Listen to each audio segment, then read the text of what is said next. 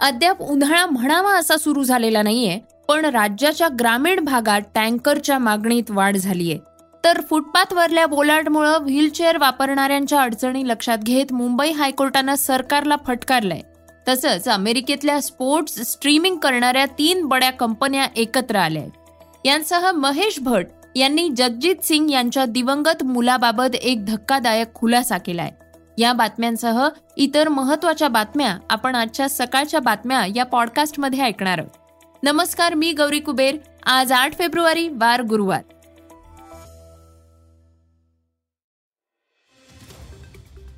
आजची पहिली बातमी आहे पाणी टंचाई विषयीची. गेल्या वर्षी राज्यात कमी पाऊस पडलाय त्यामुळे फेब्रुवारी महिन्याच्या सुरुवातीलाच नागरिकांना पाणी टंचाईचा सामना करावा लागतोय. पुण्याच्या पाणी टंचाईबाबतची बातमी तर तुम्ही काल ऐकलीच होती पण आज राज्याची माहिती तुमच्यापर्यंत पोहोचवणार आहोत. राज्याच्या ग्रामीण भागात टँकरच्या मागणीत वाढ झाली आहे महाराष्ट्रातल्या एक हजार सातशे गावांमध्ये वाड्यांमध्ये पाचशे सदोतीस टँकर्सनं पाणी पुरवठा सुरू झालाय. ग्रामीण भागात फेब्रुवारीत पाण्याच्या मागणीत वाढ का झाली आहे हे पण समजून घेऊयात. आता थंडीचा जोर ओसरतोय पाण्याची मागणी वाढलीय. ग्रामीण भागात छोटे नाले नदी नदी पात्रातलं पाणी यांचे स्रोत बंद झाले आहेत त्यामुळे ही टँकरची मागणी सुद्धा वाढतीये. श्रोत्यांना आजची दुसरी बातमी आहे पाकिस्तानमधली. पाकिस्तानमध्ये आज सर्वत्र निवडणूक होतीये. पाकमध्ये द्विसदनीय संसदीय व्यवस्था आहे. त्यात नॅशनल असेंब्लीसाठी बहुतांश सदस्य लोकांमधनं निवडून येत असतात. नॅशनल असेंब्लीत तीनशे छत्तीस जागा असतात. त्यापैकी दोनशे सहासष्ट जागांसाठी मतदान होणार आहे. उर्वरित जागांपैकी साठ जागा महिलांसाठी तर दहा जागा बिगर मुस्लिम प्रतिनिधींसाठी राखीव असतात. दोनशे सहासष्ट जागांसाठी पाच हजार एकशे एकवीस उमेदवार मैदानात आहेत.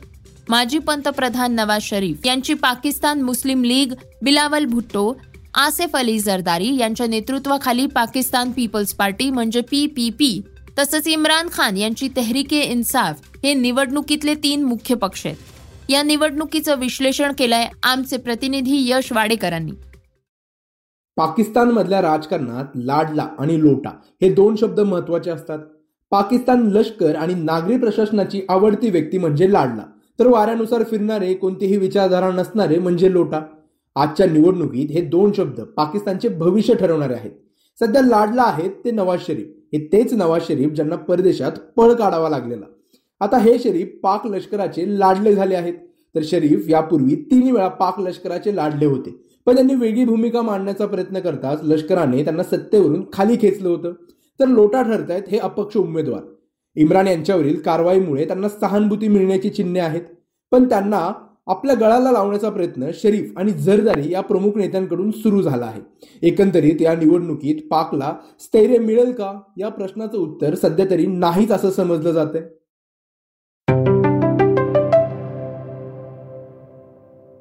यानंतर आजची तिसरी बातमी आहे व्हीलचेअरवर वावरणाऱ्या लोकांसंबंधी.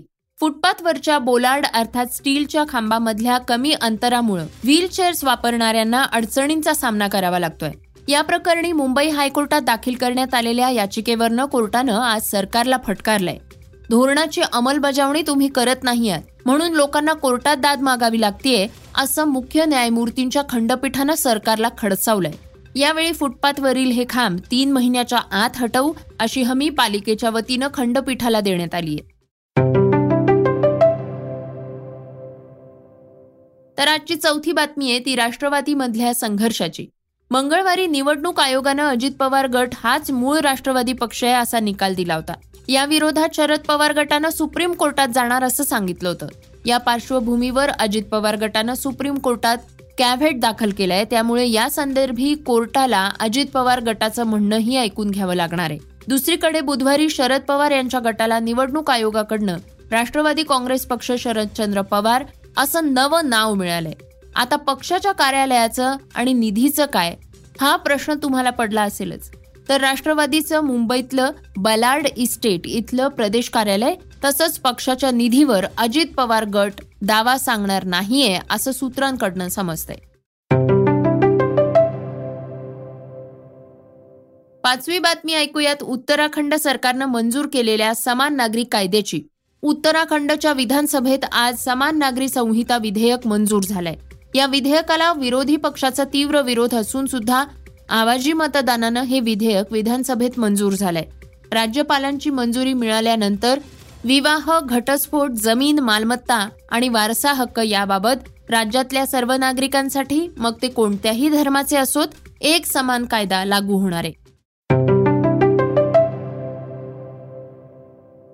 श्रोत्यांनो आजची सहावी बातमी आहे ती क्रीडा विश्वातली एका मोठ्या घडामोडीबद्दलची. अमेरिकेत स्पोर्ट स्ट्रीमिंग करणाऱ्या तीन बड्या कंपन्या आता एकत्र आल्या आहेत. आपल्या भाषेत आपण या तीन कंपन्यांनी युती केली आहे असं म्हणूयात.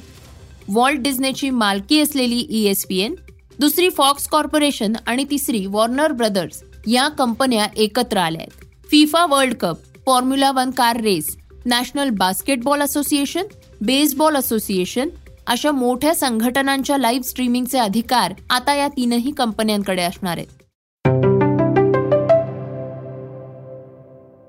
आता बातमी सातवी आणि शेवटची मनोरंजन क्षेत्रातली. बॉलिवूडचे प्रसिद्ध फिल्म मेकर महेश भट यांनी प्रसिद्ध गझल गायक जगजीत सिंग यांच्या दिवंगत मुलाबाबत एक धक्कादायक खुलासा केलाय. एकोणीसशे नव्वदमध्ये जगजीत सिंग यांच्या मुलाचा कार ऍक्सिडेंटमध्ये मृत्यू झाला होता. पण या घटनेनंतर आपल्या मुलाचं पार्थिव परत मिळवण्यासाठी एका कनिष्ठ अधिकाऱ्याला त्यांना लाच द्यावी लागली होती आणि त्यांनी स्वतः ही माहिती आपल्याला दिल्याचं सांगताना यामुळे माझ्या सारांश सिनेमाचं महत्त्व मला कळालं असं महेश भट यांनी म्हटलंय. श्रोत्यांनो हे होतं सकाळचं पॉडकास्ट हे पॉडकास्ट तुम्हाला कसं वाटलं हे आम्हाला जरूर कळवा त्याला रेटिंग द्या आणि इतरांना सुद्धा रेकमेंड करा. तर आपण आता उद्या पुन्हा भेटूयात. धन्यवाद. Script and research Amit Ujagare. वाचा बघा आणि आता ऐका आणखी बातम्या. ई सकाळ डॉट कॉम वर. तुम्ही हा पॉडकास्ट ई सकाळच्या वेबसाईट आणि ऍप वर सुद्धा ऐकू शकता. विसरू नका या पॉडकास्टला आपल्या आवडीच्या पॉडकास्ट ऍप वर सबस्क्राईब किंवा फॉलो करायला.